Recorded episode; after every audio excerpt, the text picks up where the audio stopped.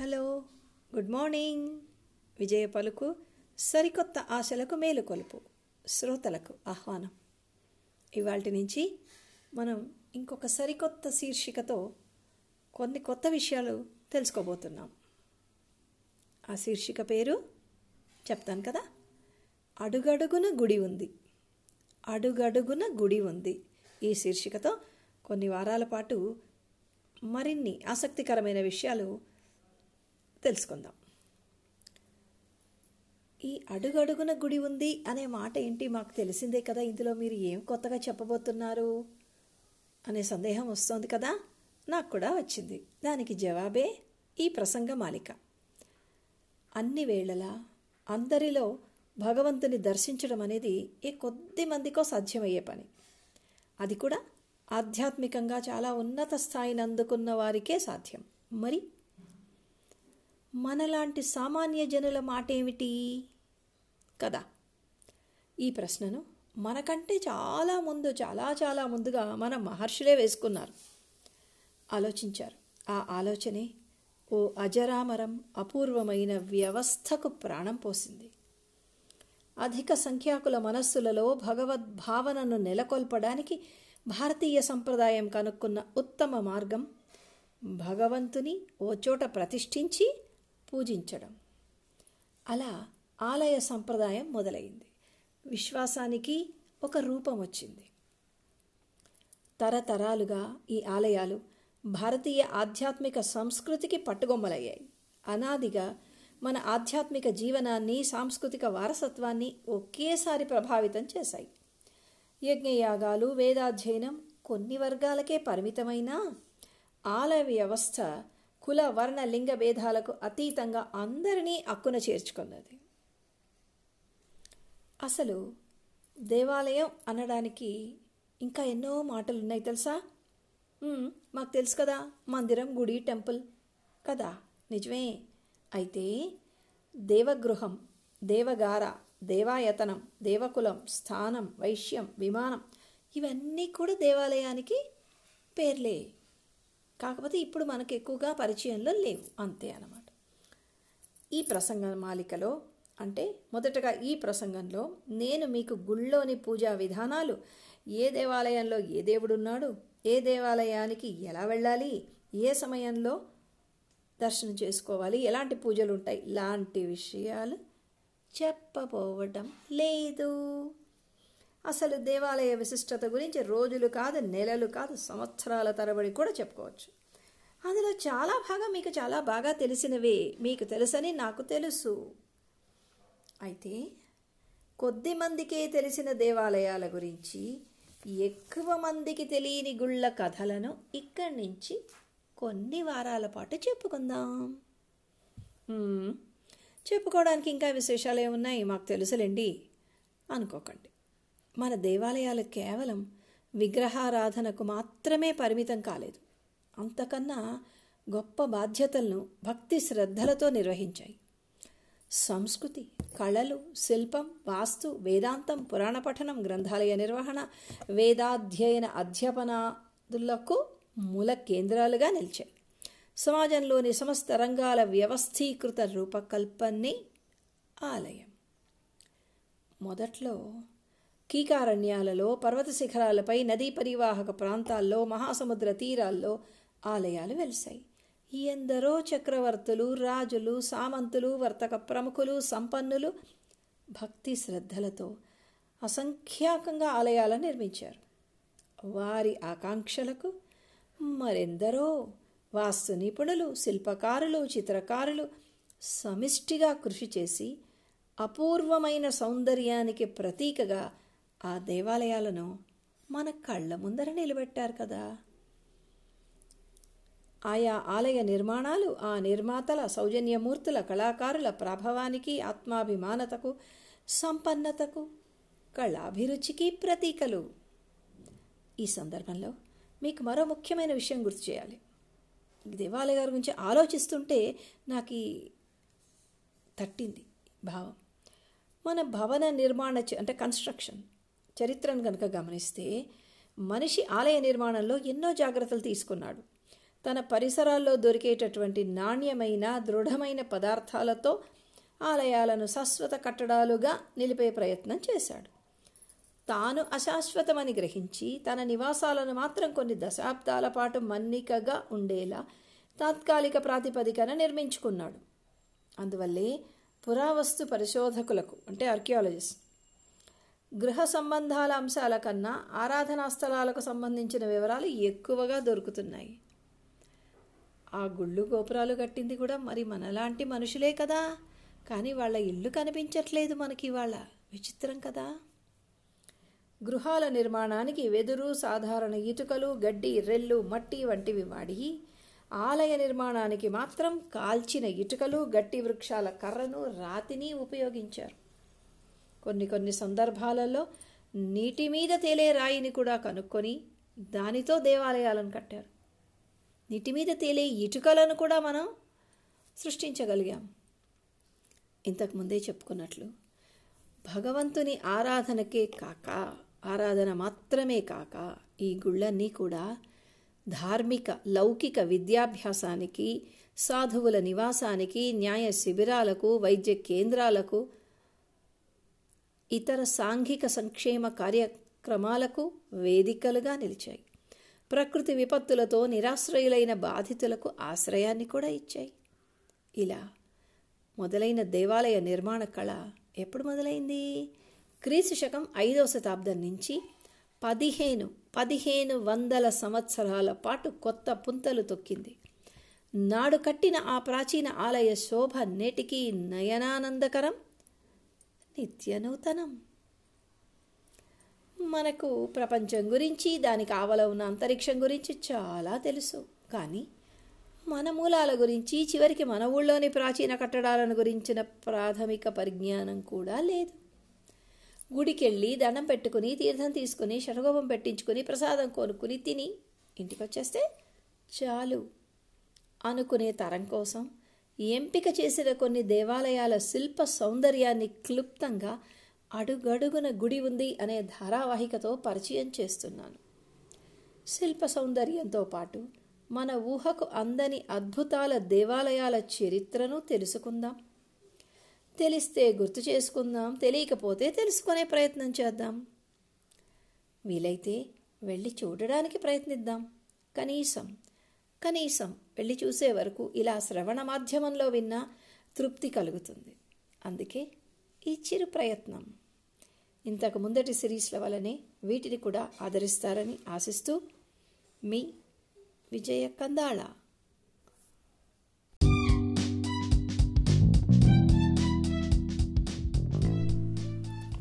Hello, good morning. శ్రోతలకు ఆహ్వానం. విజయ పలుకు, సరికొత్త ఆశలకు మేలుకొను. గత వారం మనం దేవాలయాల వ్యవస్థ గురించి, భగవంతుని ఆరాధనకే కాక వాటిని ఎన్ని రకాలుగా మన పూర్వులు ఉపయోగించుకునేవారో కూడా తెలుసుకున్నాం. శీర్షిక పేరు అడుగడుగున గుడి ఉంది. అలాగే తర్వాతి కార్యక్రమాల్లో కొన్ని అపురూప దేవాలయాల గురించి చెప్పుకుందాం అని కూడా అనుకున్నాం కదా. అలా ఈ వారం నుంచి కొద్ది మందికి లేదా ప్రాంతీయులకు మాత్రమే బాగా తెలిసినటువంటి అపూర్వ దేవాలయాల గురించి చెప్పుకుందాం. అలా ఈ వారం నేను ఎంచుకున్న దేవాలయం పోయట్రీ ఇన్ స్టోన్ అని అభిమానులు పిలుచుకునే ఐరావతేశ్వర దేవాలయం. దాని విశేషాలను విందాం, సరేనా? ఎక్కడుంది ఐరావతేశ్వర పేరు? ఎప్పుడు విన్నట్లేదే అనుకుంటున్నారు కదా. ఇది తమిళనాడు రాష్ట్రంలోని కుంభకోణం పట్టణంలో ఉంది. ద్రావిడ నిర్మాణ శైలిలో దీన్ని కట్టారు. ఎప్పుడు? 12వ శతాబ్దంలో 2వ రాజరాజ చోళుడు ఈ దేవాలయాన్ని నిర్మించాడు. పేరును బట్టి శివాలయం అని తెలుస్తోంది కదా. ఐరావతేశ్వర అన్నా కదా. దీన్నే దారాసురం దేవాలయమని, ఐరావతేశ్వర ఆలయం అని పిలుస్తారు. ఈ ఊరి పేరు దారాసురం. కుంభకోణానికి కేవలం జస్ట్ 4 కిలోమీటర్ల దూరమే సుమా. దేవాలయ ప్రాంగణంలో అడుగడుగున ఉండే శిల్ప సౌందర్యం మనల్ని ఆశ్చర్యపరుస్తుంది. బయటికి కనిపించే రాజగోపురం బాగా పాడైపోయింది, ధ్వంసమైపోయింది. కానీ లోపల ఉన్న చిన్న గోపురం మనం ఎంత శిల్ప సంపదను పోగొట్టుకున్నామనేది చెప్పకుండానే చెప్పేస్తుంది. అయితే గర్భాలయం, ఉపాలయాలు మాత్రం చాలా భద్రంగా ఉన్నవి. గ్రేట్ లివింగ్ చోళా టెంపుల్స్లో ఉన్న 3 దేవాలయాల్లో ఇది చిన్నది, నాణ్యమైంది, అందమైంది కూడా. సంక్లిష్ట నిర్మాణ శైలిలో ఉన్నది ఇది. యునెస్కో వారి హెరిటేజ్ గుర్తింపు కూడా పొందింది ఈ ఐరావతేశ్వర దేవాలయం. అసలు ఐరావతేశ్వర అనే పేరే విచిత్రంగా అనిపిస్తుంది కదా, దానికి ఒక కథ ఉంది మరి. మనందరికీ ఐరావతం అంటే దేవేంద్రుని ఏనుగని, అది క్షీరసాగర మదనంలో పుట్టిందని, మల్లెపూల తెల్లగా ఉంటుందని తెలుసు కదా. అయితే ఒకసారి దుర్వాస మహర్షి వెళ్తూ ఉంటే ఏనుగు అహంకారంతో ఆయనకు దారి ఇవ్వలేదట. దాంతో ఆయనకు కోపం వచ్చింది. ఏం చేశారు? నల్లగా అయిపోమని శపించాడట. దాంతో ఈ పాల లాంటి ఏనుగు శరీరం కాస్త నల్ల బొగ్గులాగా అయిపోయింది. దానికి చాలా బాధేసింది. అయ్యో, ఇదేంటి, నా ప్రత్యేకత అంతా పోగొట్టుకున్నానే, ఇలా నల్లగా అయిపోయానేమిటి అని తనను చూసుకుని తనకే బోల్డ్ దుఃఖం వచ్చేసింది. ఏం చేయాలో తోచక శివుని ప్రార్థించింది. శివుడేమో భోళాశంకరుడు కదా, త్వరగా దయ తలుస్తాడు, శాప విమోచనం కోరింది. శివుడేం చేశాడు? జాలిపడి, ఇప్పుడు మనం చూస్తున్న ఈ దారాసురం దేవాలయం ఉందే, దానికి ఎదురుగా ఓ పుష్కరిణి ఉంది, అక్కడికి వెళ్ళి స్నానం చేసి రమ్మని చెప్పట. సరే ఇది వెళ్ళింది. వెళ్ళి ఆశ్చర్యంగా స్నానం చేసి పైకి రావడమే తెల్లగా తన పూర్వపు రంగులో బయటకు వచ్చేసింది అనమాట. నలుపంతా పోయింది. ఈ కారణంగానే ఈ దేవాలయానికి ఐరావతేశ్వర దేవాలయం అనే పేరు వచ్చిందని స్థల పురాణం చెప్తోంది. ఇదేదో కట్టుకథ అనుకోకండి. ఈ విషయాలన్నీ కూడా దృశ్య రూపంలో మనకు దేవాలయపు గోడల మీద కనిపిస్తాయి. ఇంకో కథ ప్రకారం యమధర్మరాజుకు ఒకసారి మహర్షి శాపం తగిలింది. దాంతో ఒళ్ళంతా మంటలు. ఏం చేస్తాడు పాపం? మళ్ళీ శివుడి దగ్గరికి వెళ్ళిపోయాడు. ఈ పుష్కరిణిలో స్నానం చేశాక ఈ యమధర్మరాజు మంటలు తగ్గిపోయి స్వస్థుడైపోయాడట. అప్పటి నుంచి పుష్కరిణికి యమతీర్థం అనే పేరు వచ్చింది.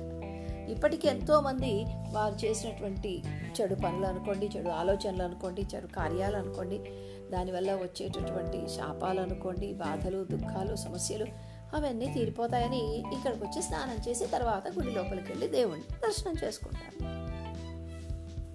మనం ఇంకా చెప్పుకున్నాం కదా, 2వ రాజరాజ చోళుడే దీని 12వ శతాబ్దంలో నిర్మించాడని. ఇక్కడ ప్రత్యేకత ఏమిటంటే, యళిత్ లేదా యాళి అనే ఒక పౌరాణిక జీవుల శిల్పాలు ఇక్కడ కనిపిస్తాయి. యాళియా అంటే, యాళి అంటే ఒక విచిత్రమైనటువంటి జీవి. ఎలా? ఇలా దానికేమో ఏనుగు తొండం, ఎద్దు శరీరం, సింహం తల, పొట్టేలు కొమ్ములు, పంది చెవులు, ఇవన్నీ ఒక్క జంతువులో ఉంటాయన్నమాట. రథాకారంలో ఉన్న దేవాలయాలను లాగుతున్నట్లుగా గుర్రాలు ఈ యాళీలను కూడా మలిచారు. మండపం గోడల మీద శివపురాణంలోని ముఖ్యమైన ఘట్టాలన్నీ ఉన్నాయి. గుర్రాల ఊరేగింపులు, స్త్రీల అలంకరణ, వాళ్ళని చూస్తున్నటువంటి సకుల శిల్పాలు భలే గొప్పగా ఉంటాయి సుమా. త్రిపురాంతరక సంహారము, మన్మధుడు దగ్ధం అవడము, పార్వతి తపస్సు, ఇవన్నీ కూడా మనకు దేవాలయపు గోడల్లో కనిపిస్తాయి. ఇంకో ప్రత్యేకత ఏమిటంటే, సూక్ష్మ శిల్పం, చిన్న చిన్నవి, చాలా చిన్నవి, మినియేచర్ అంటామే అలా. ఇందులో చాలా భాగం భరతనాట్య భంగిమలు. మరో విచిత్రం ఏమిటంటే, అమ్మవారి ముక్కు పుడక రంధ్రంలో నుంచి కూడా స్వామిని దర్శించుకోవచ్చట. ఆలయ ప్రాంగణంలో ఎన్నో అపురూపమైన శిల్పాలు భద్రపరచబడి ఉన్నాయి. ఈ ముక్కు పుడక రంధ్రంలో నుంచి సన్నని పుల్లను కూడా దూర్చవచ్చు అని చెప్పారు పూజారి గారు. మరి ఆ అజ్ఞాత శిల్పిని ఏమని పొగడాలి చెప్పండి, మాటలు రావట్లేదు. ఇంకో విచిత్రం ఉంది ఈ గుళ్ళో.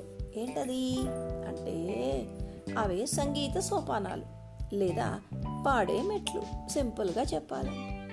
ఎలా అంటే ఇలా 7 మెట్లు, 7 స్వరాలు. ఎక్కితే మాత్రమే కాదు, తాకినా పులకరించి పాట పాడతాయి. రాతిలో నాదాలు, కారణాలు, నిర్మాణ రహస్యాలు ఇప్పటికీ ఎప్పటికీ రహస్యమే. చిన్నగా అందంగా ఉన్న ఈ 7 రాతి మెట్లు స రి గ మ ప ద ని అనే 7 స్వరాలకు ప్రతినిధులు.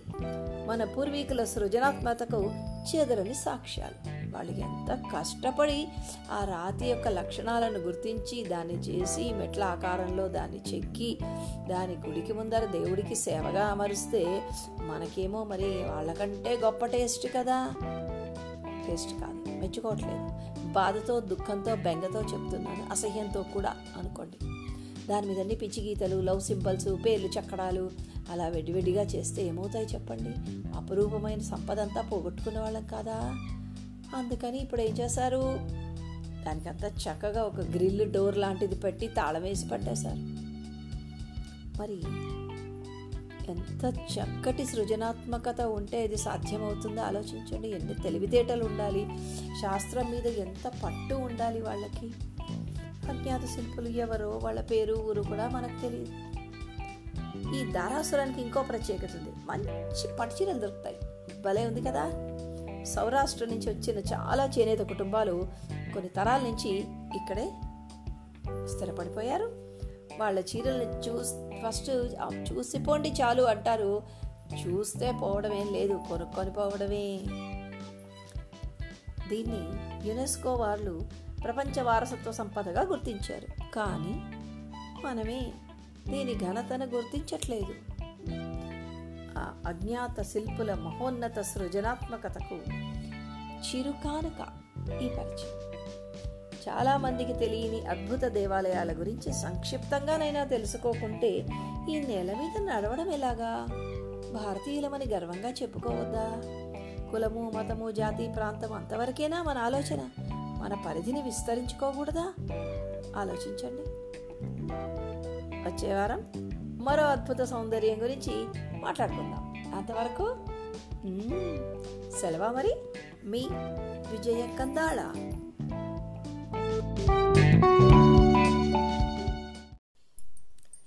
Hello, good morning.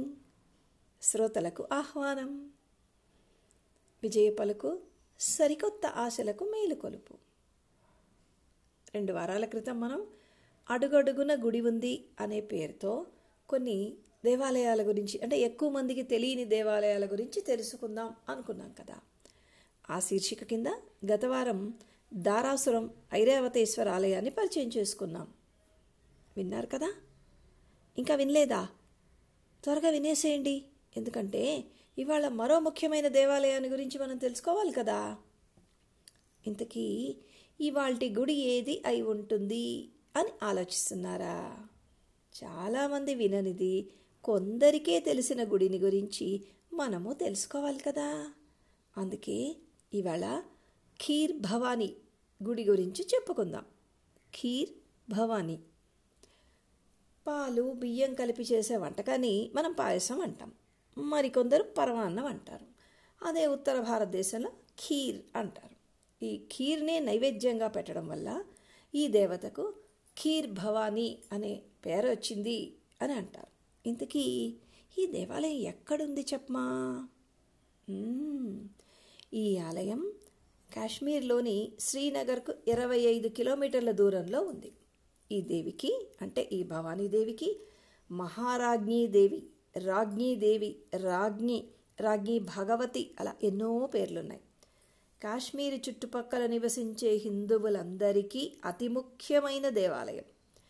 ఈ ప్రాంతంలోని వారు వారి వృత్తిరీత్యా ఎక్కడ నివసించినా ఇక్కడికి వస్తే మాత్రం మొదలు చేసే అతి ముఖ్యమైన పని ఏమిటి అంటే ఈ ఖీర్ భవానీ ఆలయ సందర్శనం. ఇక్కడ అమ్మవారి ఆలయం చుట్టూ నీటి కాలువలా నీరు ప్రవహిస్తుంది. చూస్తే అమ్మవారి గుడి నీటి మధ్య ఒక చిన్న ద్వీపంలా కనిపిస్తుంది. మరో విచిత్రం, ఈ నీరు తరచూ రంగులను మారుస్తుంది. ఆ రంగులు జరగబోయే సంఘటనలకు సూచనగా భావిస్తారు ఆ ప్రాంతీయులందరూ కూడా. గుడి విశాలమైన ఆవరణలో ఉంది. దేవాలయం చుట్టూ అందమైన రాతి చప్టాలున్నాయి. వాటిని ఆనుకుని వందల ఏళ్ల నుంచి అమ్మవారికి రక్షక భటుల్లాగా కనిపించే చినార్ చెట్లున్నాయి. వాటి నుండి వచ్చే పచ్చటి ఆకుల గలగలలు, వీచే గాలులు మరచిపోలేం సుమా. ఎంత బాగుంటుందో చెప్పలేం, చాలా బాగుంటుంది.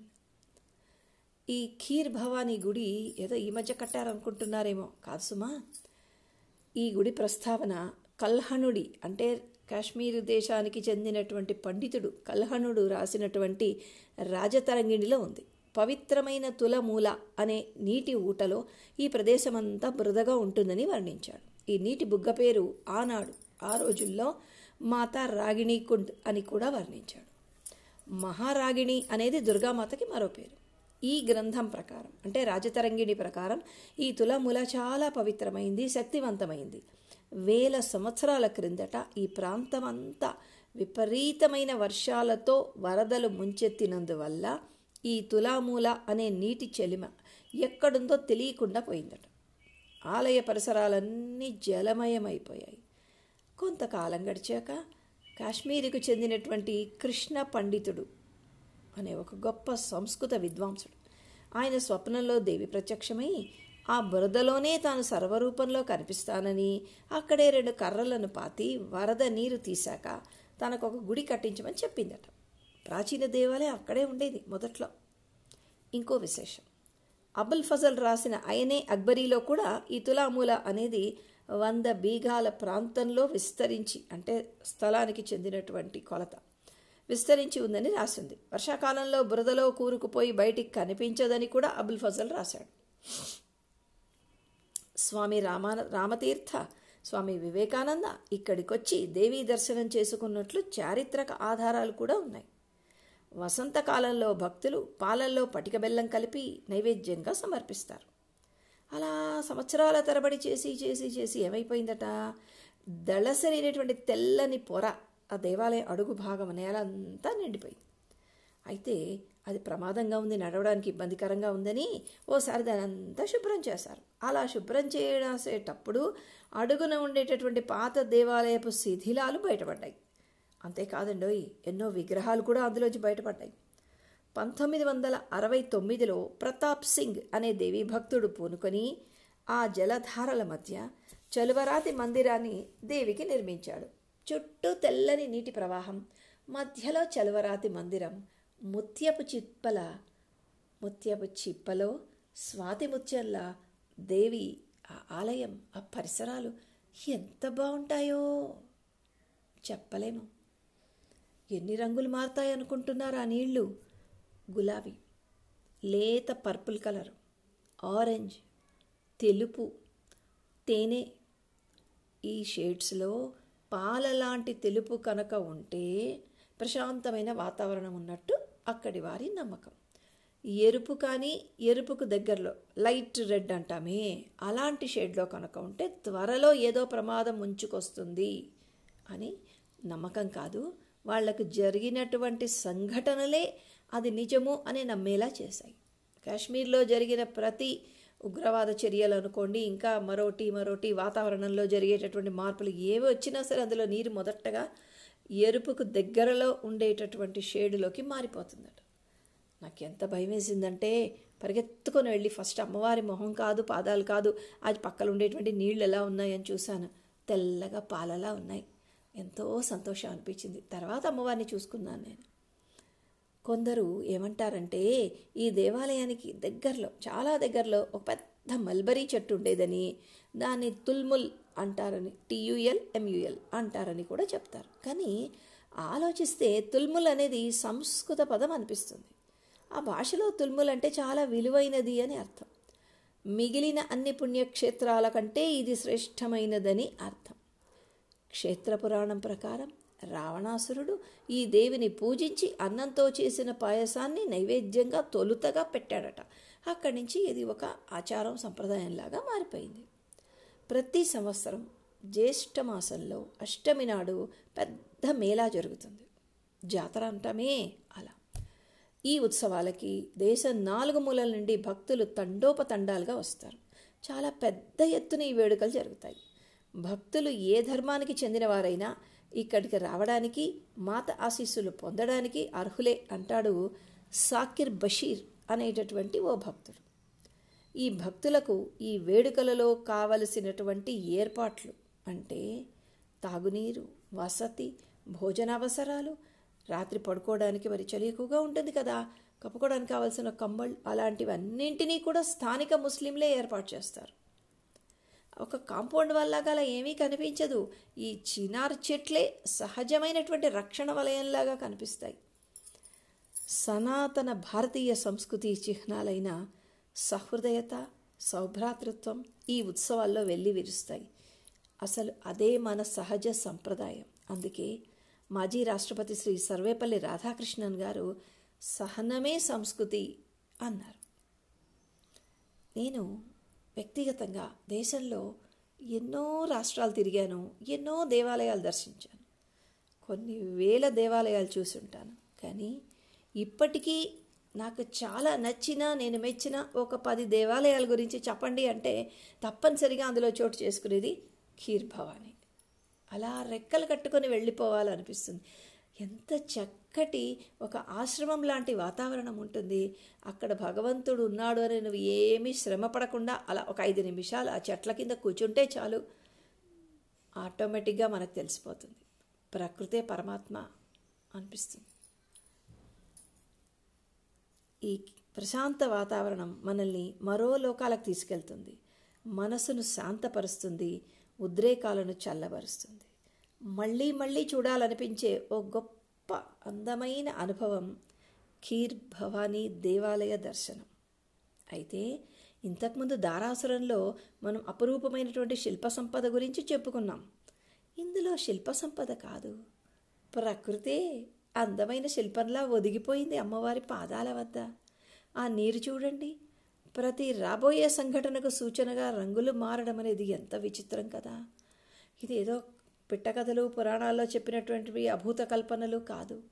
ప్రతిరోజు ప్రత్యక్ష సాక్ష్యంగా చూస్తున్నటువంటి చుట్టుపక్కల గ్రామ ప్రజలందరూ చెప్పినటువంటి మాట. చాలా సంవత్సరాల పాటు ఈ దేవాలయం మూసి ఉండింది, అందువల్ల మనకి చూసుకునే అవకాశం కలగలేదు. ఈ మధ్యలోనే మిలిటరీ వారి చొరవతోటి దేవాలయం తెరవడం, దాన్ని భక్తులకు రాకపోకలకు వీలుగా ఏర్పాట్లు చేయడం జరిగింది. మరి తప్పకుండా చూస్తారు కదా, ప్రయత్నించండి. కనీసం ఖీర్ భవానీ ఆలయాన్ని గురించినటువంటి ఈ ప్రసంగాన్ని వినండి, మీకు తెలిసిన మరో 4 వినిపించేలా చేయండి. చేస్తారు కదా. ఇది ఖీర్ భవానీ ఆలయ పరిచయం. మరో వారం మరో దేవాలయ శ్రవణ దర్శనానికి సిద్ధంగా ఉండండి. అంతవరకు సెలవు. మరి మీ విజయ కందాళ.